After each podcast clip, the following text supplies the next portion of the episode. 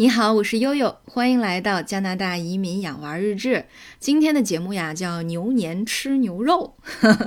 就想重点的给大家介绍一下加拿大的牛肉啊。为什么有这么一个初衷呢？呃，在去年十月份，奥斯卡回到呃这个人大附小复学的那一天，呃，因为他复学的这个班级啊，就是之前他四年级走的时候，四年级下走的时候的那个原班。啊，回到了原班，所有的小伙伴都是原来的这些小伙伴啊，只是班主任老师换了。那班主任老师就在升旗仪式的时候照了一张相片，就是他奥斯卡站在中间，同学们站在周围啊。我当时朋友圈也分享过，很多这个加了我微信的朋友都看见了啊，都觉得特别有意思。就是因为奥斯卡已经一米七二了啊，基本上是一个一览众山小的这么一个嗯即视感哈。呃，中间突然间他就他高耸入云，就就。就高起来了啊！旁边的小朋友就还没有他高。对，然后这个这个照片呢，在呃我们的妈妈群里面就引起了轰动，因为说句实话，我们这个班的形成呢，就是是呃我我所居住的这个社区，呃同一个小区或者是挨着的小区的啊。这个居民的小孩儿，所以实际上呢，这些小朋友很多都是从小就认识的。我记得就是他们班有很好几个小女孩，都是我第一次推着那个奥斯卡，第一次生了他，然后推着啊出了月子以后推着他到小区里散步的时候认识的啊，我都推在小车车里啊，所以实际上呃都是童年的小发小一起长大的，又成了同班同学啊。那奥斯卡从小就是早产儿，生下来才四斤多。这个在之前的节目里有给大家介绍过，就瘦得像一个猫一样，屁股上一点肉都没有，就是那种，就抱起来可能风都给吹走了，那么个感觉，嗯，完全没有原来躺在婴儿车里面那几个大胖丫头大，啊，现在突然间就变得这么魁梧了，所以我们这个妈妈群整个就炸了锅了，说，哎呦呦，你给奥斯卡吃什么仙药了？这是怎么长得这么高啊？四年级走的时候呢，他基本上是坐在整个教室七排里面的第四排，就。那大家可以判断一下，基本上就是一个一般平均水平，啊，突然间这回回来就坐到了最后一排，成为了他们年级差不多是第二高，第一高呢是一个篮球的体育特长生啊，然后就是他了。这是怎么做到的呢？后来他们非让我总结一个原因，我说那好吧，我觉得可能唯一的原因就是吃牛肉。吃多少牛肉呢？我们家差不多每天消耗的牛肉，我算下来差不多在三磅。到四磅左右，那就是在三斤多左右的样子啊。这三斤多的牛肉，悠悠和珍珠啊，珍珠啊，完全就是喝仙气儿长大的。呃，珍珠可以忽略不计，那我和大洋也吃不了多少，那基本上就都进了奥斯卡的肚子。所以我说，那我们就把它长得这么茁壮的原因归结为牛肉吧。啊，所以在新年这个牛年，呃，这个由奥斯卡金牛座。小牛宝宝奥斯卡啊，本命年宝宝奥斯卡就给大家代言一下加拿大的牛肉啊。说到这个牛肉啊，它的这个营养元素真的是非常的丰富，它富含蛋白质。那一百克的熟牛肉里面就含三十五克的蛋白质了。呃，我记得就是我爸爸手术完了以后哈，我当时就在找说，呃，有什么样的食材是富含蛋白质最高的？其实主要是海鲜。啊，那么作为肉类来讲，牛肉就应该是最高的了，啊，还有锌，还有维他命 B 十二和 B 六啊，包括铁，这个都是健康饮食，包括特别是对于有一些身体的底子不太好的，呃，这个老年人和儿童来说是非常好的一个食材。但是话说回来，那为什么牛肉这个蛋白质更好呢？或者说牛肉它也是富含蛋白质的，那和海鲜和其他的东西比？那它的优势在哪儿呢？牛肉主要是它的蛋白质的密度很高。这么说吧，就是刚才说了一百克的熟牛肉提供三十五克的蛋白质。那好吧，那我们就说一三十五克的蛋白质，如果是别的食物的话，那需要多少呢？呃，这个如果是花生酱的话，差不多需要呃十个茶匙。呃，如果是这个鹰嘴豆，鹰嘴豆大家都知道，鹰嘴豆也是豆类里面富含蛋白质比较高的了。那它需要差不多十四点七五匙，黑豆的话呢是需要，呃，这个两个大的那种杯子，就是五百毫升的杯子，那就一升的黑豆才能够提供这么多的蛋白质。而如果比较卡路里的话，刚才我们说的这个一百克熟牛肉的卡路里只有两百四十五，但是刚才说的几种这个，比如花生，嗯。同等蛋白质的条件下啊，花生是八百六十五个卡路里，那鹰嘴豆是七百三十五卡路里，黑豆是五百二十个卡路里，那就更不要说猪肉和其他的一些肉肉类的食材了啊。所以实际上，嗯，都是吃这么多斤肉哈。那奥斯卡吃的这个牛肉里面呢，呃，含的蛋白质肯定是要比吃排骨啊啊这个豆子啊鸡蛋啊更多的。啊，这就是我想其中一个原因。那加拿大的牛肉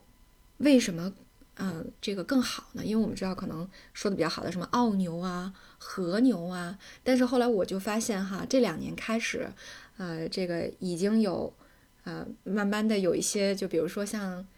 嗯王王品台塑牛排开始做那些广告说我们用的是加拿大的谷饲牛肉，什么安格斯牛肉啊，类似这样的。那相当于是说，中国进口牛肉的这个玩家开始有一个迭代了，就是我们看到了迭代，而这个代这个迭代的这个推手就是加拿大的牛肉啊。加拿大牛肉很有意思，就是它呢的特点一般都会在加拿大牛肉前面加两个字，叫谷饲，用谷子喂出来的牛肉，它吃谷子吃牧草，而且我记得在以前的某一期节目里面也给大家讲过哈，像加拿大和英国。特别有特点的就是它的农学院里面会有牧草专业。这个牧草专业的学生，以前我接触过，我有一个好朋友的男朋友是专门学牧草的。他说他们就会比较很多种不同的草籽种出来的牧草，那吃哪种牧草的牛产奶量和它的牛肉的蛋白质含量高，所以相当于他们是从牛肉的这个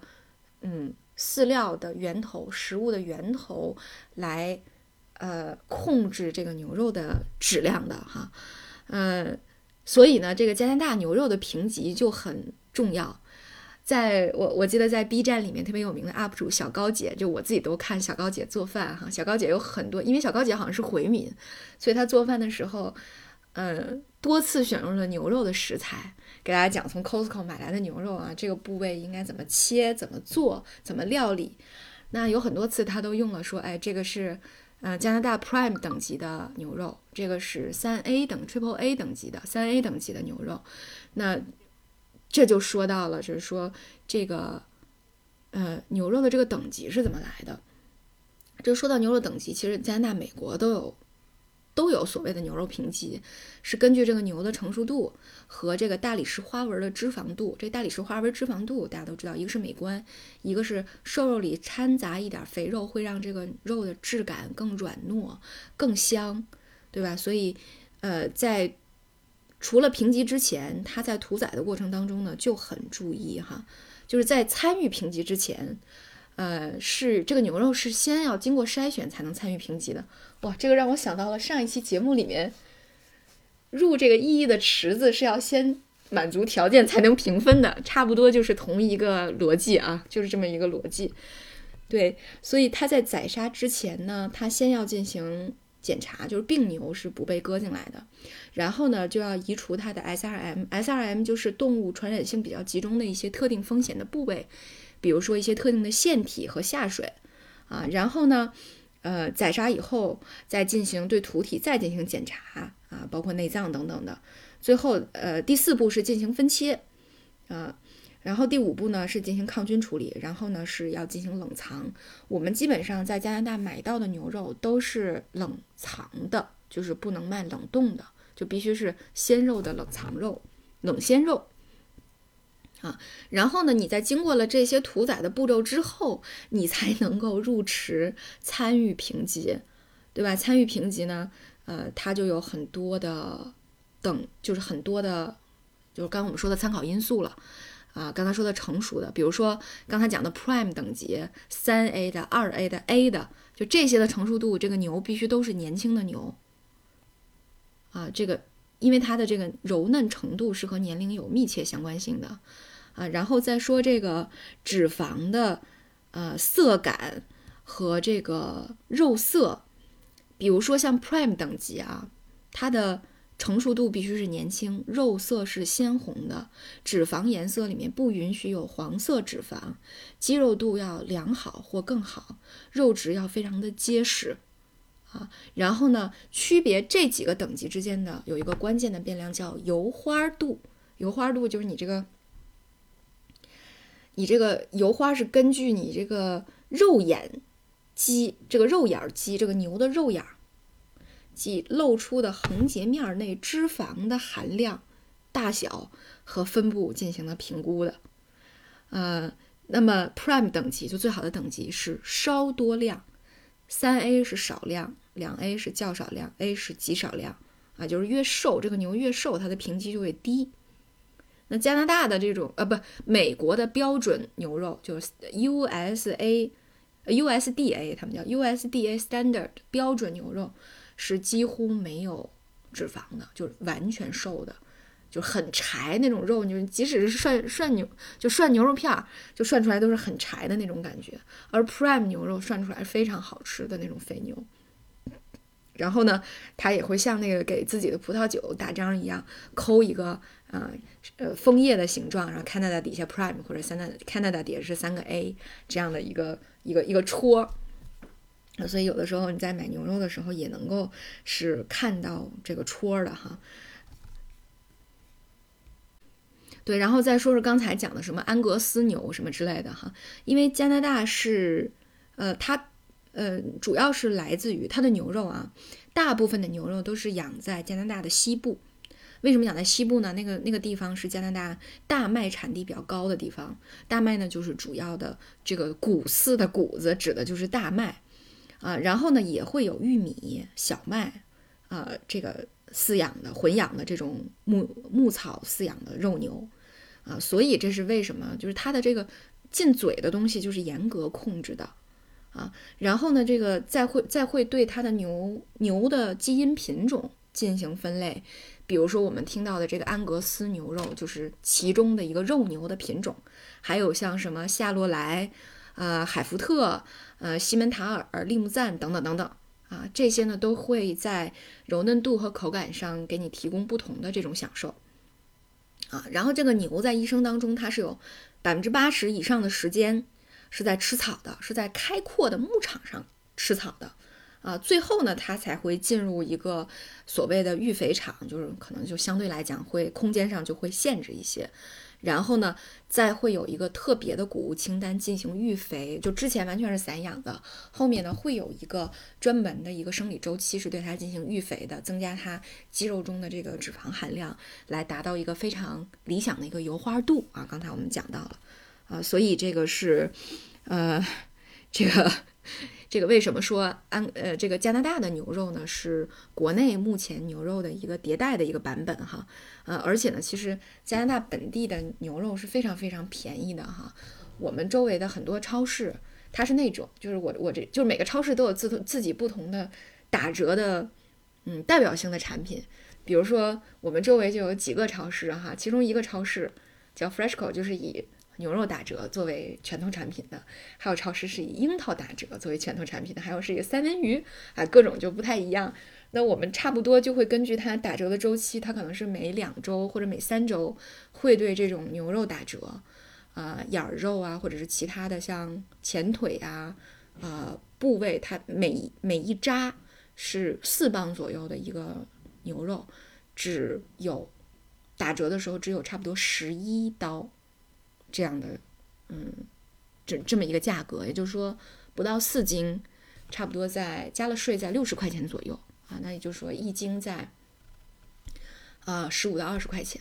啊，你都能够吃到非常优质的牛肉了啊。当然，如果你去 Costco 买 Prime 等级的啊，这我这是我说的非常普通的。如果你要去买 Prime 等级的牛肉，还是挺贵的。大家可以参见一下小高姐的这个做饭的视频，她经常会给大家看一块啊，这一块差不多。嗯，反正我掂量着，我我买过一次二 A 还是三 A 的，嗯，十斤左右，大概八十多刀